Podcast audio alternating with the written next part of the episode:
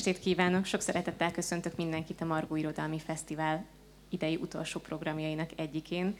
Én Hajdú Fanni vagyok, és arra kérem önöket, hogy engedjék meg, hogy néhány szolgálati közleménnyel szolgáljak, mielőtt elkezdenénk. Az első emeleten a Bookline standján még megvásárolhatják a könyveinket. Amennyiben ezt megteszik és játszanak a Margó Polc játékon, akár egy egész évre elegendő olvasnivalót nyerhetnek.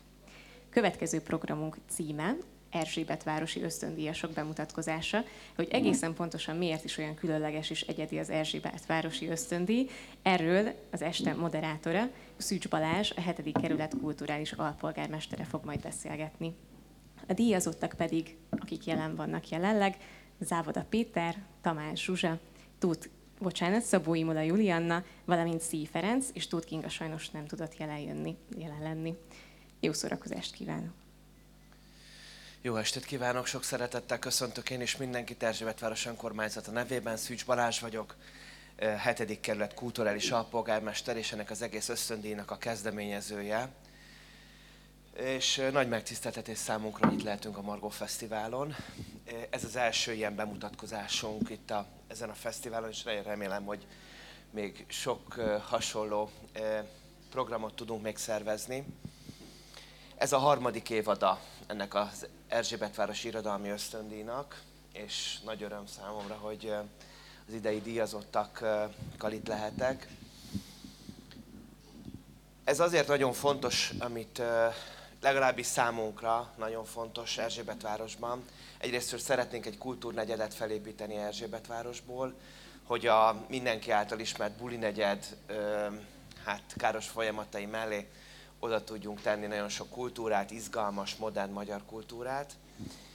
A másik dolog pedig, ami vezetett engem és Simon Márton költő kollégámat, akivel közösen dolgoztuk ki ezt az ösztöndíjat, hogy szeretnénk csinálni egy olyan ösztöndíjat, ami alapvetően politikamentes, ami csak és kizárólag a, a művészetről, a szabadságról szól, illetőlegesen, amelyet semmilyen más megfontolás nem, nem befolyásol, hanem csak és kizárólag a szakmai zsűri alapján döntjük el, hogy kik lesznek az idei díjazottak.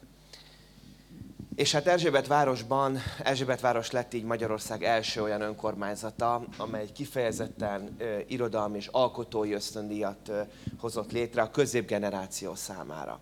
Nagyon sok olyan ösztöndíj van már, ami a fiatal tehetségeket karolja fel, de igazán alkotói ösztöndíjak a, közép, a középkorúak számára nincsen, és ezért is fontos számunkra, hogy időről időre két olyan, két olyan nem magánkiadású művel lehet jelentkezni, amely illetőlegesen egy program tervel, de erről majd hamarosan később egy picit, amivel lehet pályázni, tehát kifejezetten a középkorúak számára készítettük ezt az ösztöndíjat. De nem is szeretném nagyon tovább húzni az időt, inkább téged, titeket szeretnélek megkérdezni, hogy mivel jelentkeztetek erre az ösztöndíjra, hiszen kell egy munkatervet is leadni, hogy mivel szeretnének foglalkozni ez alatt a fél év alatt, ahol havi 160 ezer forint nettót adunk minden ösztöndíjasnak fél éven keresztül és cserébe pedig nagyon sok felolvasás, egyéb programon vesznek részt. Mi volt az, amivel indultatok, mi az, amit vállaltatok, és hol tartotok ebben most?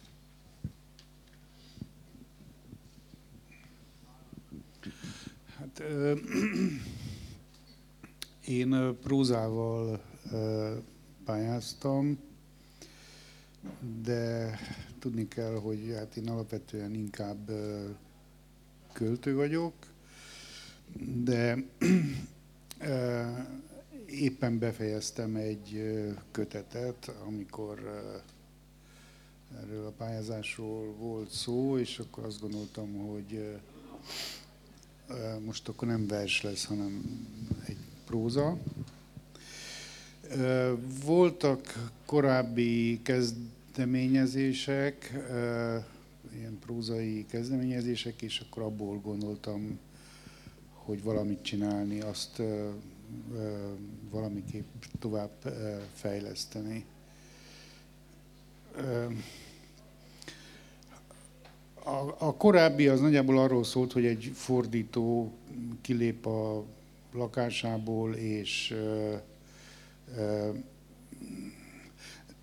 mindenféle furcsa dolgok történnek vele, de még így a, a, a hétköznapi események szintjén, tehát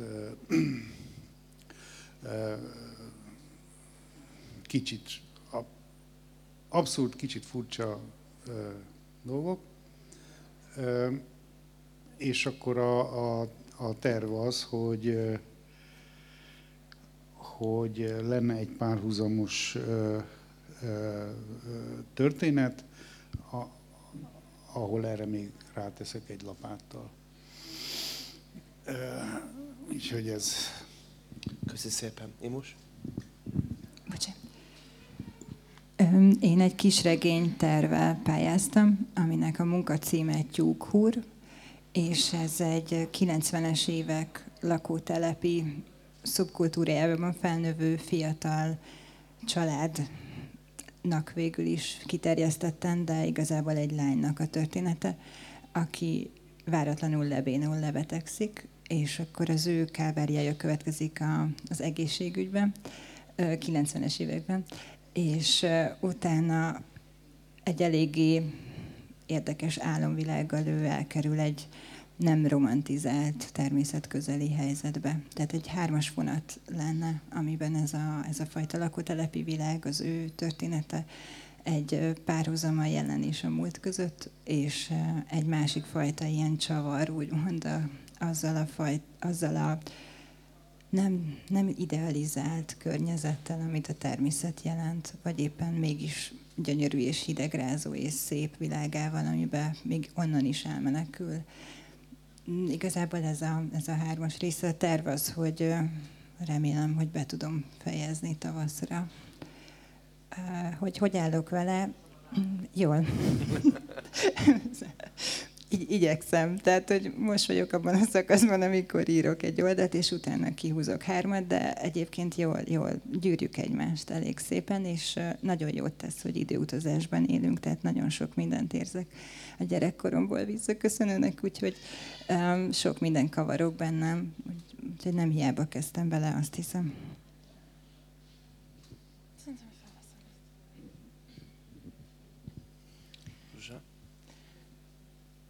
Egy verses kötet tervével pályáztam. A verses kötetben alapvetően két hang váltakoznak, két, két szereplője lenne ennek az anyagnak. A, a, ebből majd valamit itt a felolvasás során talán érzékeltetni is ö, ö, fogok tudni. Az egyik hang ö, olyasmi, mint én, mondjuk, nem én vagyok, de olyasmi, tehát nem nehéz elképzelni egy 21. századi 40-es éveiben járó családanyát, aki hát itt egyébként újságíró és, és valamiféle feladattal gyűrkőzik. és akiről ez az újságíró beszélni szeretne, sőt, akit ő szeretne megszólaltatni, vagy akivel szeretne kapcsolatba kerülni, az pedig egy egy Szibériában élő 70 akárhány éves remete asszony. És arra teszek kísérletet, hogy, hogy az ő hangját is valamiképpen megtalálja, megszólaltassam ebben a kötetben. Mm, annyit mindenképpen el kell mondanom, hogy ezzel az anyaggal egyszer teljesen más formában foglalkoztam már, hogy tulajdonképpen nem is egészen ezzel az anyaggal, szóval, hogy maga, maga, maga a téma egyszer már foglalkoztatott, hogy valóban létezik egy ilyen remete asszony a szibériai ö, tajga kellős közepén, de hogy itt most valóban egy egészen más megközelítésben nyúlok ehhez az anyaghoz. Sokkal játékosabban kezdtem el, azt hiszem, Mm, aztán engem is természetesen utolértek a hullámvölgyek, a, a kételyek, de azért én is azt gondolom, hogy belátható időn belül ebből egy kész anyag lesz. Köszi Zsuzsa. Péter? Én is egy verses kötet tervével pályáztam, és alakuló félben van a, a kötet. Végül is már egy elég nagy része kész van, azt hiszem.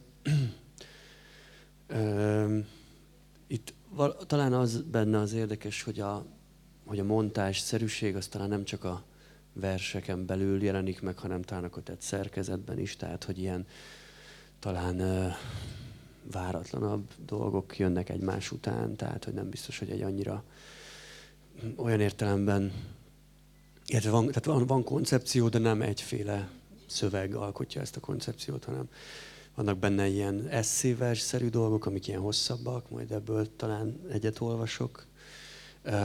Vannak benne ilyen montázs-szerű szövegek, vagy hát olyanok, amik nagy kihagyásokkal dolgoznak, tehát hogy ezt egyszer már említettem ezt a melléfényképezést, amit mint technikát így elneveztem, hogy, hogy így valahogy ilyen apró részletekre koncentrálnak ezek a dolgok, és a történet az nem biztos, hogy egyértelműen összeáll belőle, vagy nem biztos, hogy össze kell állnia. És, és van egy ilyen fiktív történelmi múlt, ami, amiben egyes versek játszódnak, de ez sincs konkretizálva, hogy mikor, hanem inkább ilyen furcsa hangulat lengi be az egészet. Tehát, hogy nem, nem tudom pontosan, hogy azt, azt hiszem, hogy, hogy egy, hang, egy, egy ilyen nagyon erős, reményeim szerint egy erős hangulat az, ami ezeket a szövegeket egybefogja. Az ösztönd, köszönöm szépen, és az ösztöndíjról ö, még annyit mondanék, hogy a fővédnöke Lator László, és a szakmai zsűrinek a, az elnöke pedig Gács Anna volt. Ö, és ö, hamarosan vége az ösztöndíjnak, tehát október végével ö, lejár ez a hat hónap. Azt szeretném tőletek megkérdezni, hogy és egy kis muníciót is gyűjteni a jövőre, hogy szerintetek hol van egy ilyen ösztöndíjnak a helye így a ti személyes életetekben? Egy, egy alkotó művésznek, egy alkotó embernek az életében, hogy mert azt, azt látom, hogy azért a társadalomban talán érteni vélem, hogy az irodalomban ma hol van, de hogy a ti személyes életetekben hol van ennek az, ennek az ösztöndíjnak a helye, mi az, amit tanultatok esetleg ez alatt az idő alatt, magatokról, és hogy hogy tud ez megjelenni esetleg a művekben, vagy, vagy hogyan, mit adott az alkotáshoz nektek? Hát én erre nagyon egyszerű választ adnék, segítség, vala, valami ilyen szinten segítség, tehát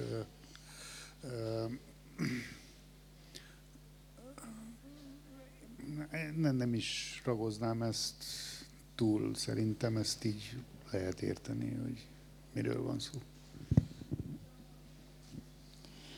Én a segítségét annyival egészíteném ki, hogy született két olyan szöveg, amiről nem gondoltam volna, például ami az Erzsébet városi tárca téma kapcsán, és ez egy nagyon izgalmas játék volt, hogy én így uh, hogyan tudok a kerületen belül utcákban bolyongani, és erre mit tudok uh, kitalálni. Tehát ez egy kreatív kis kirakós volt, ami külön érdekesség. A másik a, a grafikai része például, hogy, hogy ugye én vállaltam azt, hogy kollázsok is készülnek a, ehhez a kisregényhez, és olyan fajta időutazás lehetek régi képeket nézegetve, és az új képeket, és ezeket összekollázsolva, vagy egy új technikai lehetőség, ami, ami, amiben úgy érzem, hogy tudtam fejlődni, tehát tudtam egy szintet lépni. Hát azon kívül meg természetesen így per pillanat egy óriási támogatás arra, hogy nem kell még 99.555 darabra hullani, hogy az ösztöndíj összege az egy hónapban például meglegyen.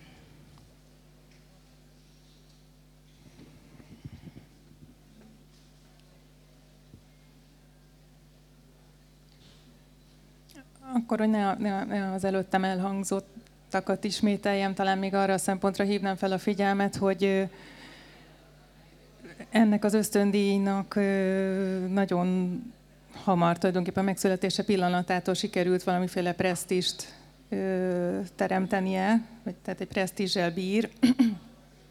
Az ember kívülről áhítozik, hogy bekerüljön a, az Erzsébet díjasok körébe, és ahogy minden jó ösztöndíjnál azt hiszem, meg minden értelmes megmérettetésnél, ha ez megtörténik, akkor az természetesen egy olyan öröm, egy olyan visszacsatolás, ami aztán jó esetben a, a, a munkában is érződik, mert hát óhatatlanul az ember vágyik a, a, a visszacsatolásra, egy kis, egy kis simogatásra, hogy jól van, ez jól csinálod. Szerintem az nagyon fontos, hogy, hogy egy kerületnek van egy irodalmi ösztöndíja. Németországban ugye városoknak is szokott lenni, és hogy, hogy ez valahogy eddig Magyarországon nem volt jellemző, és főleg a mostani kulturpolitikai helyzetben, hogy van egy ilyen, szerintem ez, ez nagyon fontos. Aztán ez abból is látszik, hogy milyen jó ötlet, hogy utána Józsefváros is követte ugye ezt, és, és legyen minden kerületnek irodalmi ösztöndíja, és legyen politikamentes. De ne csak mondjuk, hanem tényleg legyen politikamentes. Igen, tehát az, az mindenképp jó dolog, hogy egy helyhez kötődik valami. Tehát, hogy a, a, az irodalom, ami egy ilyen nagyon megfoghatatlan dolog tulajdonképpen, akkor az ilyen módon valamilyen megfogható dologhoz kötődik, és ez valahogy egy, egy ilyen érdekes dolog, vagy egy ilyen olyan dolog, ami így valahogy gazdagítja a résztvevőket minden oldalról. Egy kicsit én azt sajnálom, hogy, hogy voltak fellépések, de ja, nem az egyikre nem mentem el a Gosdúdvarban. Volt valamilyen felolvasás, de hogy talán e, ezt egy kicsit erőltetni kéne mindenképpen folyik a jövőben, és amire Imola ki is tért, a korábbi ösztöndíjasok, a mostani ösztöndíjasok, zsűri, illetve a bírálóbizottságból, illetőlegesen még meghívtunk vendégszerzőket. Ebből fog létrejönni majd egy tárca és vers antológia tulajdonképpen, amelyet Imola fog tördelni, és ő fog még grafikai elemeket is hozzátenni. Ez nagyon remélem, hogy december közepén megjelenik. De nem is húznám az időt, hiszen ti vagytok a főszereplők. Felolvasással zárnánk. Kiváló zenész kollégánkkal, Hubával együtt. Köszönöm. Köszönöm, csúszunk együtt arrébb. Aha. Huba, Hubának ide kell ülni. Aha. Ja, te ott vagy?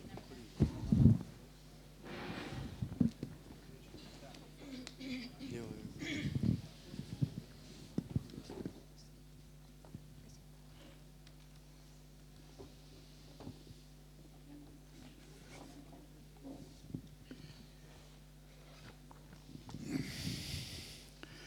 Tehát akkor abból olvasnék fel, amire tettem utalást, hogy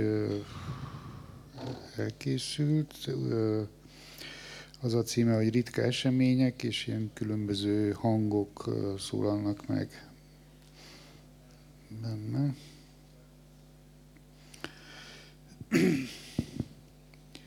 Szomorúság.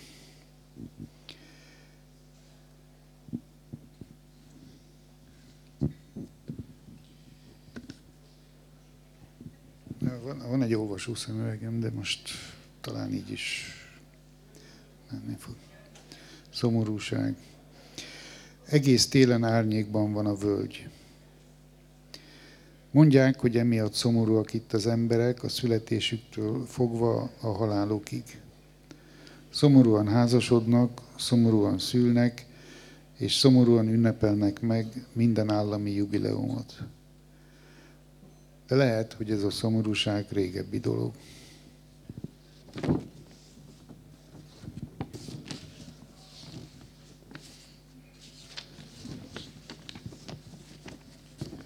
Írás. Itt a magas létrákon mindenki ír. Az alsóbb fokokon feljelentést írnak, feljebb lejáratást, és legfelül a felhők közelében már csak reszkető hullámvonalat, de az mondja el a legtöbbet erről a világról, ahol éjjel-nappal futva közlekednek az emberek, mert úgy érzik, kevés az idő.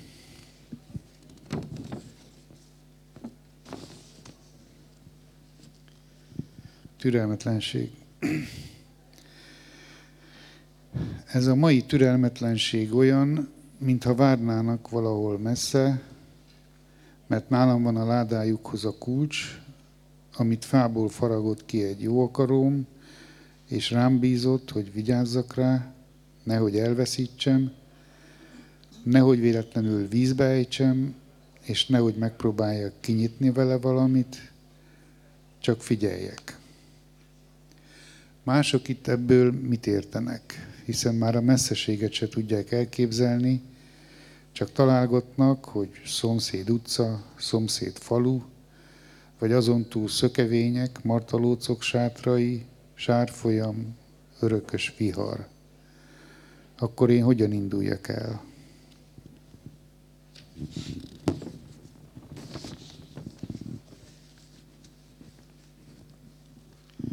Betemetett dolgok. Mennyi mindent betemettek errefelé, észrevehetjük, ha jól figyelünk séta közben. Gödröket, árkokat, törmelékből rakott dombokat, toronyházat, régi hullámvasutat.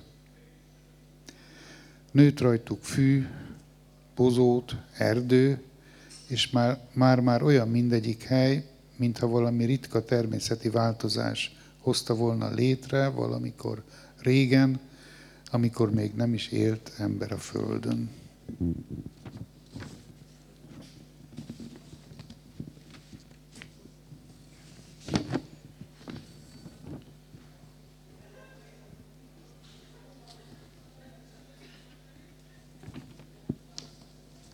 Két világ. Elég, ha ránézünk egy kenyérpirítóra, már is sejthetjük, hogy két világ van, az egyikben mi élünk, a másikban a rosszul sikerült másolatunk, akinek nem veszi be a százasát a kávéautomata, és leköpik a cipőjét a foci meccsen. Legfőképpen azért kell imádkoznunk, nehogy a két világ összetalálkozzon egy félhomályos játékteremben. Zene. Mindenem a zene, mondta a pályaőrnagy. Már kiskoromban is mindig sokáig néztem a főtéren a zenekart, amely vasárnap délelőttönként népszerű darabokat játszott.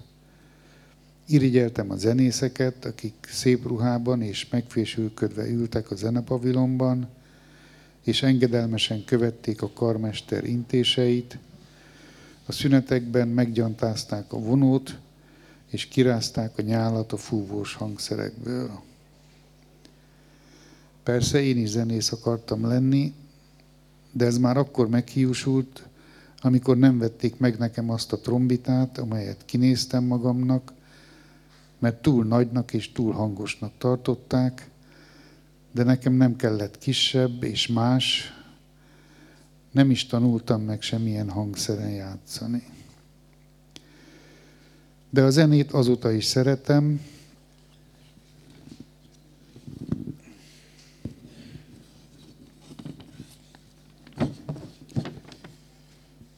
amikor csak időm engedi, zenét hallgatok, mert hozzám bármikor, akár az éjszaka közepén is szívesen eljönnek a zenészek a koncertpalota vagy az operaház zenekarából, hiszen tudják, hogy nem sajnálom tőlük a pénzt, és az alaptalan vádaktól is megvédem őket, amiért cserébe csak annyi az elvárás, hogy egy kicsit hangosabban játszanak az enyhe nagyot hallásom miatt, amely ebben az életkorban már természetesnek tekinthető. Köszönöm.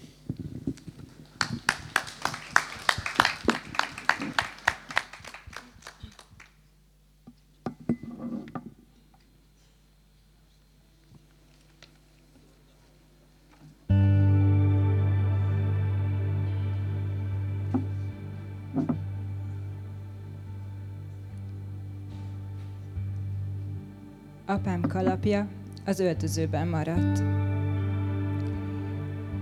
Az Eres 9 színház egykori szenikusának. Évát kerestem azon az éjszakából kiforduló hajnalon. Minden sarkon, épület mögötti résben őt láttam elsuhanni. Féltem a találkozástól. A tárgyakban az a szép, hogy én dönthetem el, hogy megérintem-e őket. De Éva hús volt, a fejkendőjével, a vál felettire nyírt egyenes hajával, és azzal az elcsuklóan kesergés hanglejtésével. Apám rajongásig szerelmes volt Zoltánba, a Latinovicsba. A polcán egy vékonyka füzet feküdt, borítóján beékelt mondat, veszélyes sorsú zseni.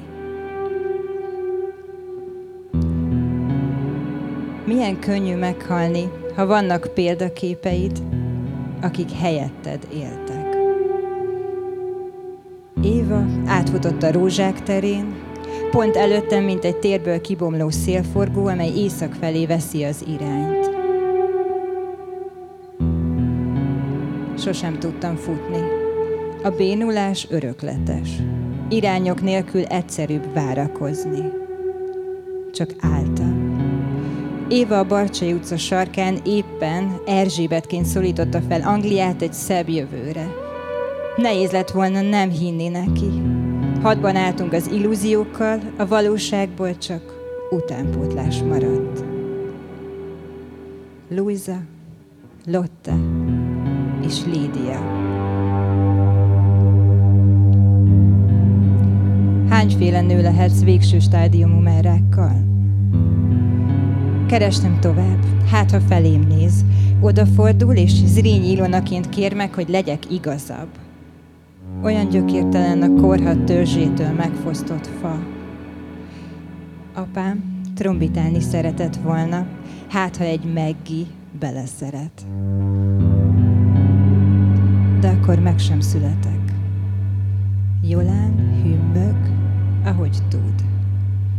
Két ember néha céltalan akad össze, mint a gémkapcsok.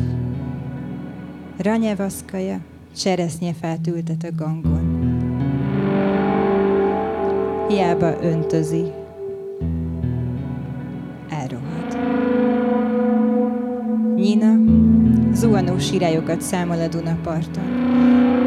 Alexandra hattyúkat keres a vízfelszínen, a liget tölgyei meghíznak az évszakokkal. Natasa nyarat kér nekik, szétnyíló téli kabátok helyett. A nap befordul a Rottenwiller sarkán. Éva Johanna testében mered egy elveszett égtájnak. Apám egy másik égitestről kémlel talán ő világít. Éva elfelejti a szövegét, lebénult karját az arca felé húzza, majd riadtan elsiet. Pontosnak lenni a legnehezebb. Utcák helyett a házszámokat tudni, a hajnali menetrendet, a mondatok utolsó szótagját csípni el. Helena álom közben is téved. A látszat egy korszakot ölel át, szeretetből csontosra szorítja, Párizsival leteti. Hány Anna Karenina zárta magára a fürdőszoba ajtaját zuhanyzás nélkül? Éva mesztelenül fekszik egy filmkockán. Csupasszá szelídülnek a halottak. Apám sárga, pálcika alakú.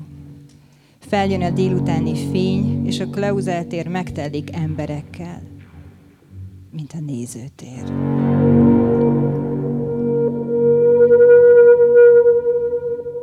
Sosem találom meg évet, mert nem előlem fut. A rögtönzésben a pillanatnak van varázsa. Lucy Straté az erkéről kiált, de mindenki Júliát várja. Kiabálás, hőzöngés, hullámzik a zsivaj. A szerepeket kapjuk. Én lány.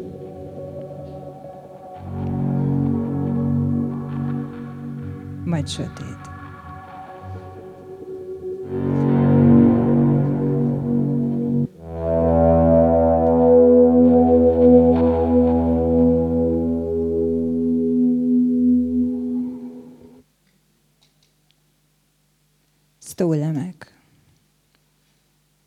Csecsemő sarka. Marha epen habzik a folt körül. Kiteregetni, megvasalni, szálirányba hajtani. Ingruha feszül a nyelvfit fölé, kőlevest kavar bennem a sóhaj. Kiszáradt tavak öble a tányérom.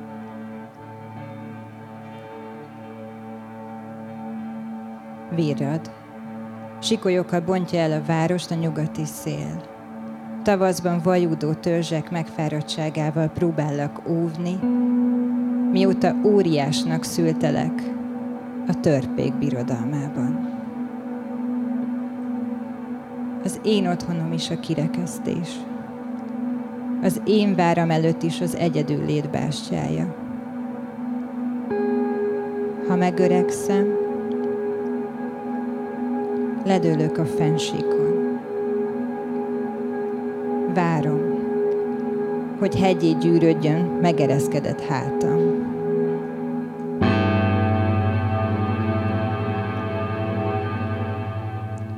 Hajlataimba fák eresztenek gyökeret, arcsontomba rókák válnak járatot. Házakat dúcolnak a hontalan vándorok a tenyerem körül. Völgynek hívják majd, te pedig temetőnek. Éjjelente, mikor senki sem lát, odaszöksz, mellém kuporodsz, és azt sútogod nekem. Kő vagyok. A gyermek, aki mindig fölfelé lóg ki a világból. Megrepett égitestek gombjait akasztom lyukas kabátomra. Fésületlen hajamba csillagok morzsájából török. Kő vagyok. Elhajítható és nehéz. A gyermeked vagyok, aki puffat felhők hasára ír zápor előtt. Már egy kulcsukba sem férek. Ha sírni szeretnék, el kell futnom a tölgyekig. Magam elé szorítom a fenyveseket, nádasukat, legelőket. A kerítések legyezőként bújnak ujjaim közé. Kirakóst játszom a mulandósággal. A magányom zivatar, dühöm a jeges eső. Önmagam tája vagyok, ha álomba szenderülök. Dörzsölöm homlokom, mint az ősz a dombokat. Kő vagyok. A gyermeked. Akinek mostál, akinek építettél. akinek semmi helye e világon.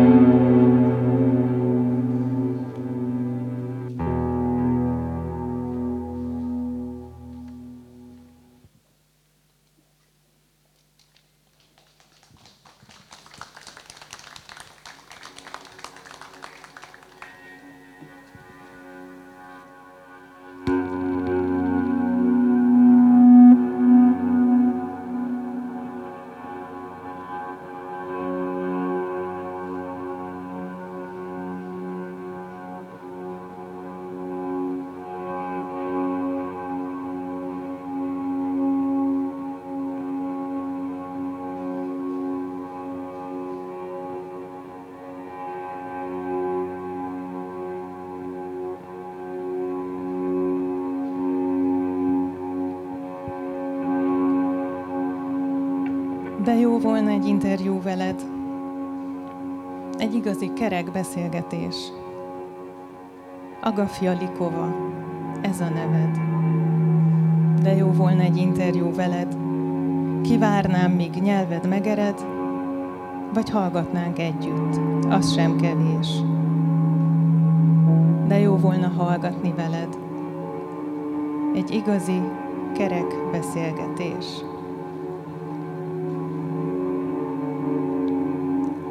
Hallottam egy nyelvről. Már csak egy asszony élt, aki beszélte azt a nyelvet. Amikor megkérdezték tőle, mikor használja, azt válaszolta, ő már csak Istennel és a tehenével beszél az anyanyelvén. Úgy képzelem, aki kizárólag Istennel beszél, az szép.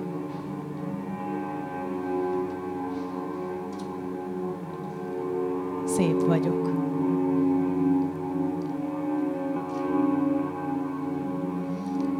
Azt mondtam egyszer a testvéremnek, szeretném, ha történne velem valami csoda. Ha konkrét bizonyítékát kapnám valami más dimenzióban létezőnek. De nem is így volt. Istent emlegettem. Ha Isten üzenne nekem, igen, nem kevesebbre vágytam. Azt mondta, üzen, hát nem veszem észre. Hiszen ott vannak az álmok.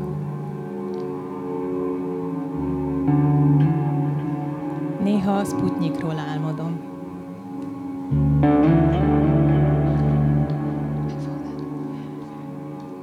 A cinkéknek tettünk ki eledelt. Kis gömböt akasztottunk zöld hálóban a kerítésre, és oda bentről figyeltük, ahogyan rájárnak. Egyszer minden mozdulatlan volt, kislányom hiába állt az ablak előtt, a madarak már rég elmentek. Lepauzolódott a látvány, mondta.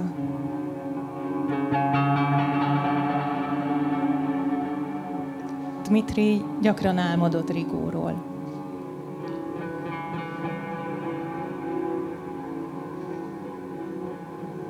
Amikor zöld küllő járt a kertben, az maga volt a kegyelem.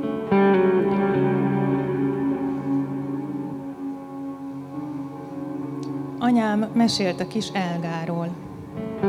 Akármit tett, nem tudott a mostohája kedvére tenni. Ha kását főzött, a mostoha kiborította. Ha köntöst hímzett, felfejtette.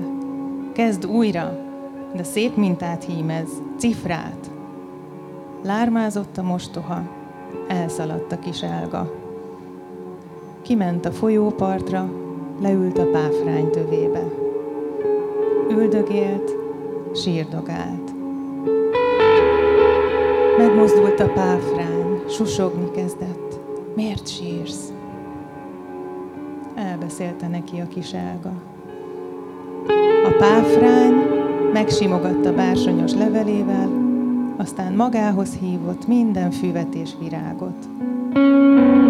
Odahajoltak a köntös kelméjére erdőmező füvei, virágai rásimultak, gyönyörűséges mintákká fonódtak össze. Szépséges szépre hímezték a köntöst. A könnyeidtől nedves a föld, a könnyeidből nőttünk mi is. A páfrány akkor összegyűjtötte Elga könnyeit, meghintette velük a kelmét, és a könnyek gyöngyökké váltak a köntösön.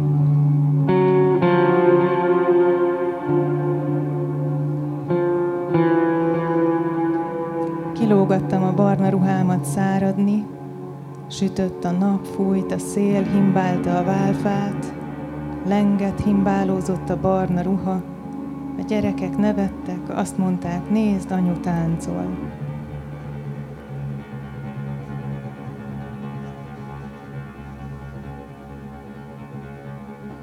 Hogyan lesz vászon a kenderből?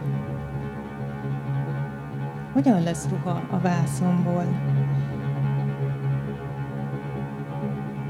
A magból kender lesz, a kenderből fájdalom.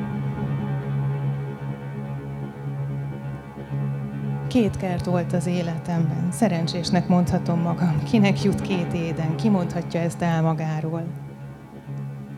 Most egy társasház kertjének pár négyzetmétere itt terül el az ajtónk előtt, és én szerencsésnek mondom magam, mert egy kert illúziójában élek. Édenből csak egy Minden hétvégén nyúztuk a szüleinket. Kimegyünk a kertbe? Kimegyünk a kertbe? Általában kimentünk. Anyám indulás előtt berakta a kulcsot a táskájába. Narancssárga bőrdarabon nagy, fém K betű. Ez volt a kulcstartó. K, mint kert, gondoltam mindig. Csak anyám halála után jöttem rá, hogy ez a K anyám keresztnevének kezdőbetűje volt.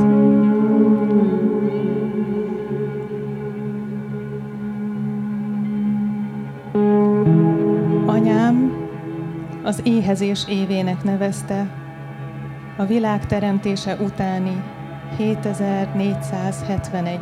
esztendőt.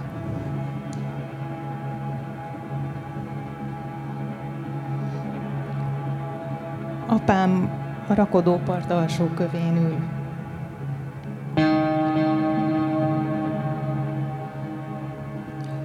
Apám használt eszközöket. Apám használt szavakat. Apám használt olyan szavakat, amilyen eszközöket régen.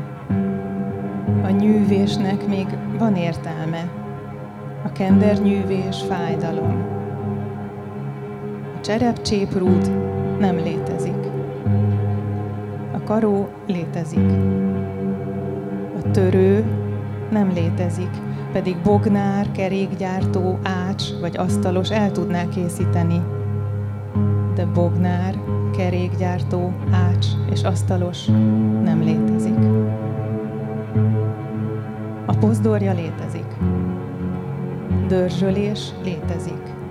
Apám, anyám, testvéreim érdes vastag talpaikkal dörzsölik a szözt. Könnyű nyári este létezik.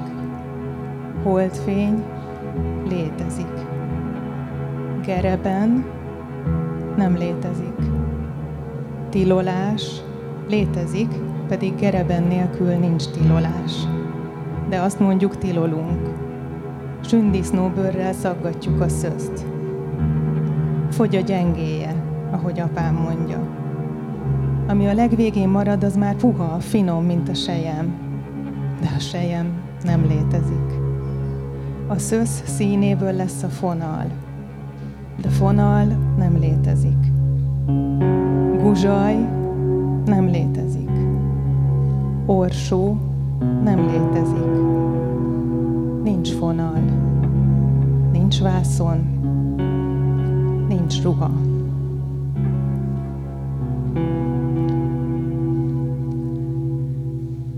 Apám mesélt a látószedésről, amely úgy történt, hogy a folyóban ázó kender tulajdonosa szólt a gazdának, hogy vigye be őt ladikon, hadd vegyen látót. Odaérve a kenderhez, kihúzott valamelyik kévéből egy maroknyit. Ezt hazavitte megmutatni. A látó vizsgálására összejöttek az asszonyok.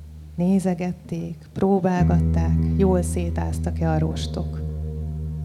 Az idő előtt kivett kendert megmunkálni nehéz. A túlázott rost meg széthullik, szakad. Apámnak mindig a nagyanyja vizsgálta a látót. Övé volt az utolsó szó.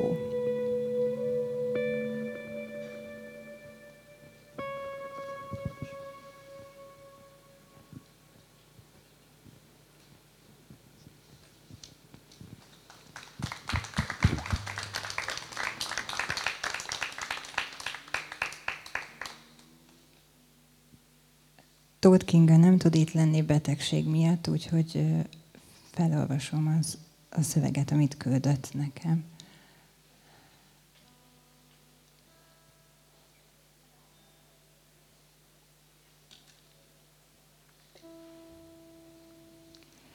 Tóth Kinga, koszorú, tekeréshez dúdolva. Szomorú vagy, szomorú vagy, meghajtalak háromszor Átkötök rajtad gyolcsot, pelenkát, kiszoknyát, gézeket. El fogsz majd esni, leokoplasztod előre. Aztán legyen inkább nadrág szoknya, nem megy át közte a tekerőm. Ugrókötéllel fordulunk a következőre, rétegelődik rajtad az iskola, az első oltás, az első nagy elesés, a betonpályán a bizonyítvány, a mazsoretbot előbb fából van, az meg fog törni, te is. Belefegyelmeznek a ritmusba, kattanásig húz fel a térded, érjen magadhoz a lábfejed, csiklandozza a köldöködet, ha nem ér fel addig, csinálj úgy. A következő tamponfüzér lesz. Műanyag betéteket ragasztok össze a szárnyánál, ez sok réteg lesz, puha, de nyálkás. Befedem posztóval. Szomorú vagy szomorú szemű, savanyú citrom, ne fájjon, meghajtalak, árvalány hajba tekerlek, rajtad spárgában, tartsd ágynemükön lógó kötéltáncos férfi kezeket. Rád izzadt jószagú, rosszagú szőröket, indulatokat, öleléseket, abban leszel a legszebb, az a legjobb dolgod. Nyissad meg, feszíts meg, fogadd el, fogadd be, megtömünk, kiegészülsz. Most leszel, most leszel tele, túlcsordulsz kenőanyagokkal, feleslegekbe ragadnak a szövetek, dunsztok püffednek, gombafonalak. Szóródnak, szőlőindák másznak be, rügyet hajtasz, zigóták fakadnak, a fólia ajzatodban megáll a levegő. Ne szagolj be, megszédülsz, elbódulsz, nem tudsz feszesen állni harmatos vagy harmatos.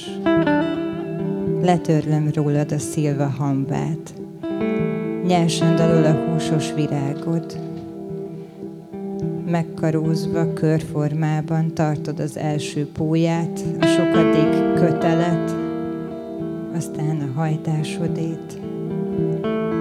Pelenkaszagú rétegekben erjed gyümölcsöket fakasztasz, forrásvizeddel öntözöl, megcserjésedsz, fellógatunk koszorúba, Hangodat megfogják a rétegek, elálmosodnak a látogatók, domboldalra, emlékműre emellek, kilógatva, síratlak,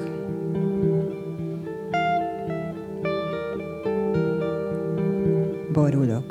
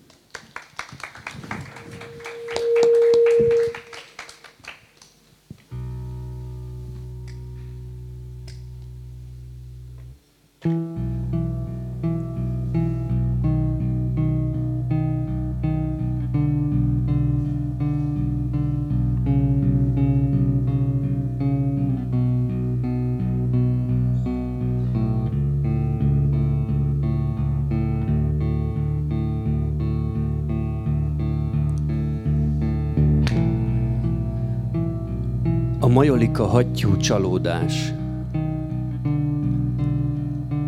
Bár a hős csónakját a történetben egy madár vonja ugyan partra, két vesztes háborút követően talán nem ez a legideálisabb mítosz egy tartomány szimbólumainak fölvirágoztatására. A választott állat kulcsfontosságú.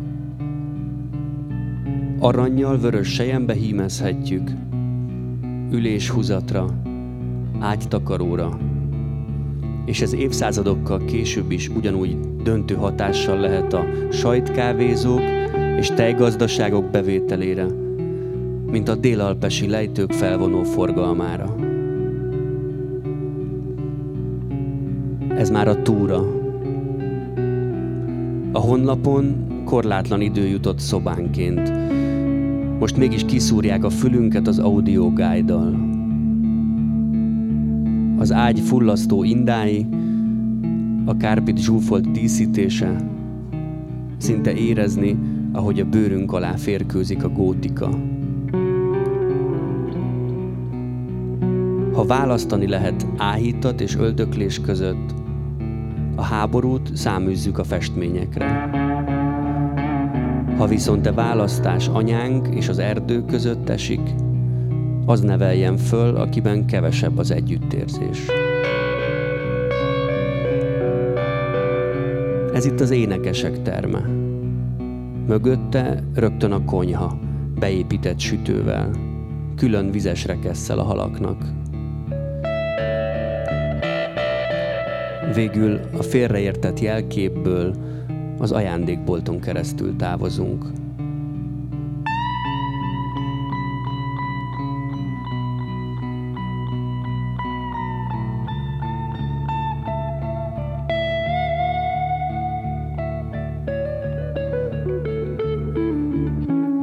Az iskolamester a passió jelenetekben, a jól menő városi mészárosok, a keresztrefeszítésekkor a helyi ácscéhek közreműködésére számíthatott.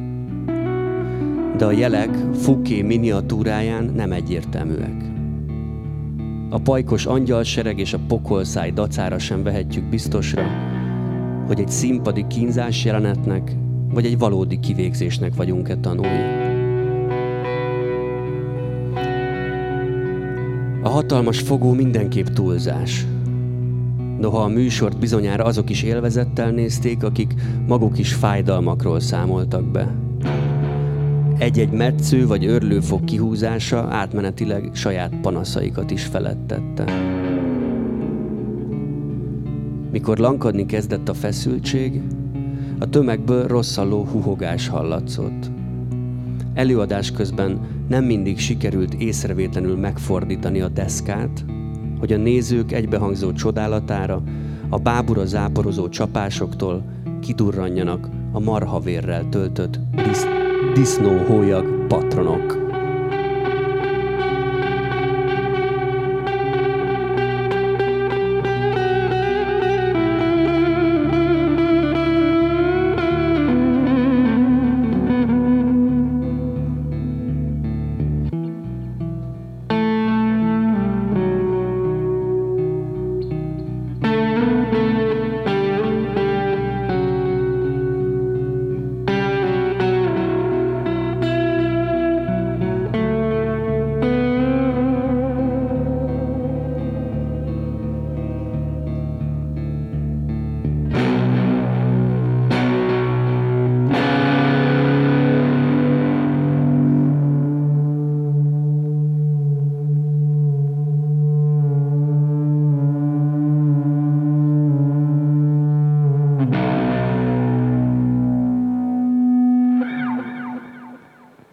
Ratkoci Hubának szeretnénk egy tapsot kérni, mert ő azért keményen megdolgozott.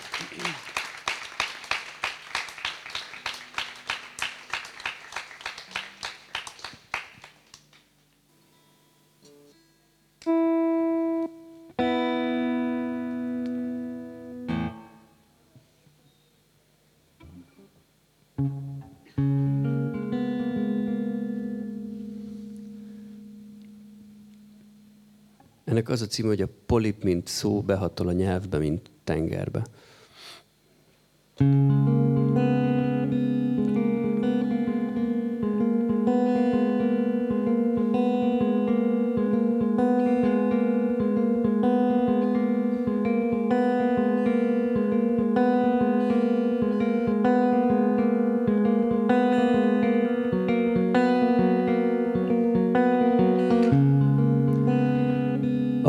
Mint szó, behatol a nyelvbe, mint tengerbe.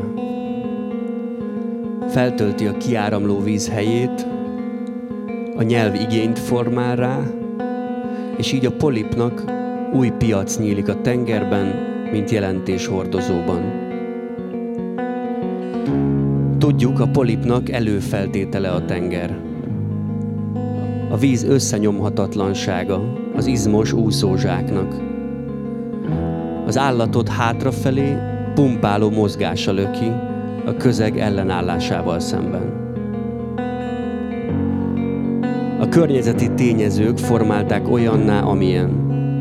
Akár csak hosszas viselése az elnyűjt bőrkesztyűt, vagy a szemfüles Schuster üzletpolitikáját a lábbelik piaci viszonyai. Végeredményben a polip is áru, a természet kaján válasza az összenyomhatatlan vízre, a tenger bonyolult csere folyamatainak rendszerében. De nem csupán egyetlen változót kell figyelembe venni, hogyha teszem azt, csökken a kereslet, zuhan a kínálat is. Meg annyi tényező komplex együttmozgását, függvények és görbék féktelen táncát kell követnünk, melyek leginkább elszabadult polipkarokhoz hasonlítanak.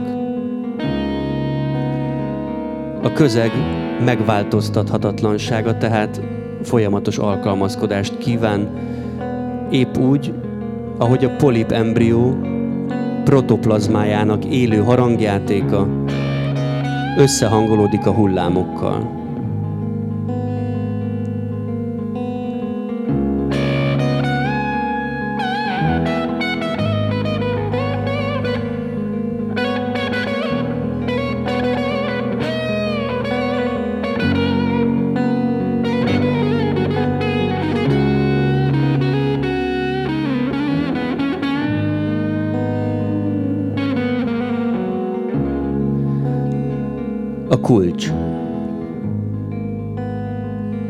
Szemléleteim kibámulhatnak a párásra lehelt ablakon, az áporáztatta nyárvégi kertbe, és az ablak most nem más, mint homályos szaruhártyám, könnyedén megállapíthatom, kint esik az eső.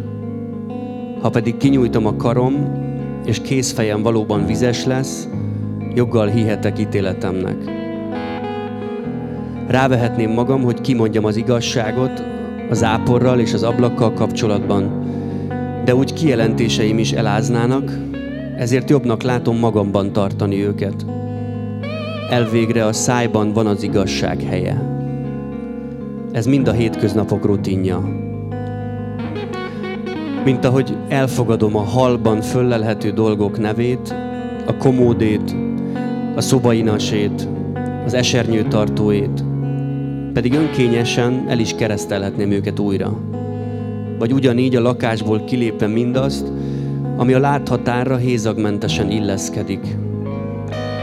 Vagy mikor kalapot mondok valójában házra, mikor házat igazából autóra gondoljak.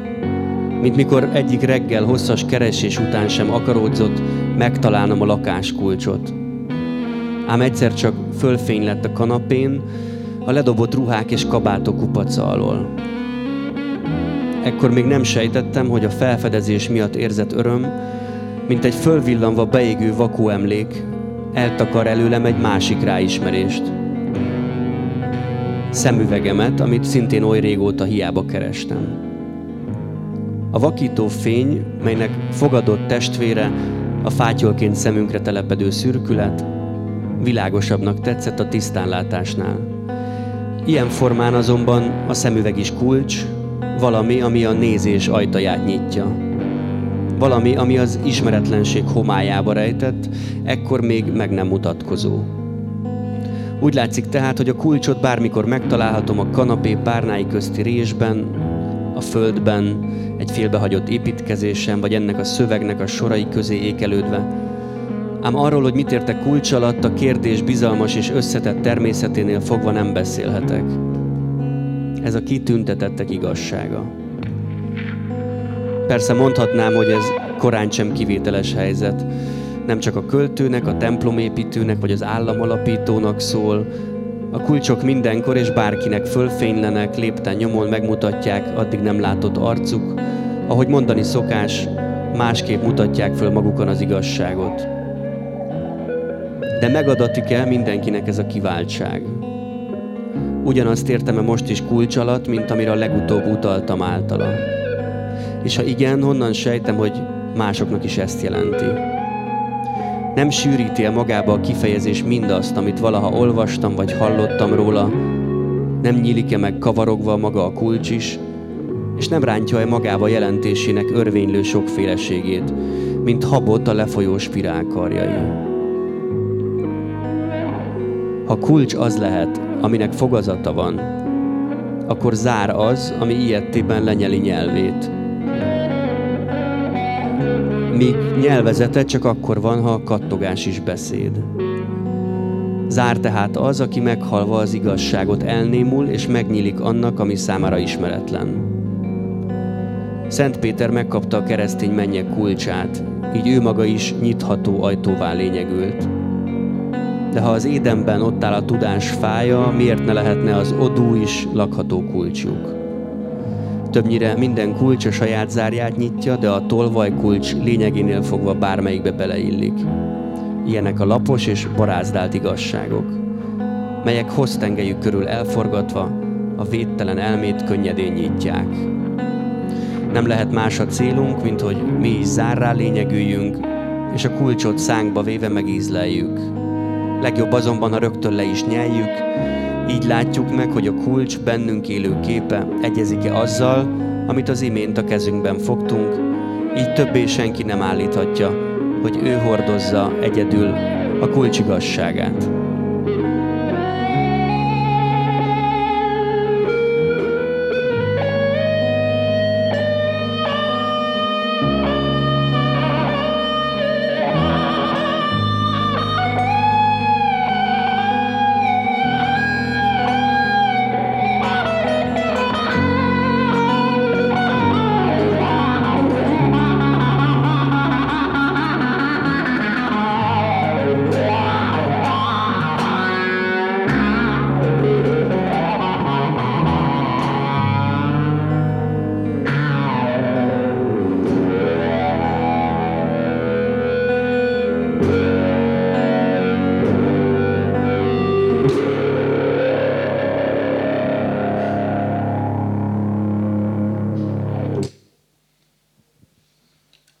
Köszönjük szépen!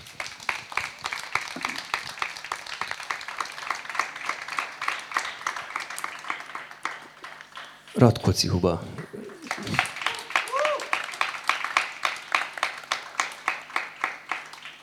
Még egyszer nagyon szépen köszönjük a lehetőséget, és, és mindenkinek, aki eljött.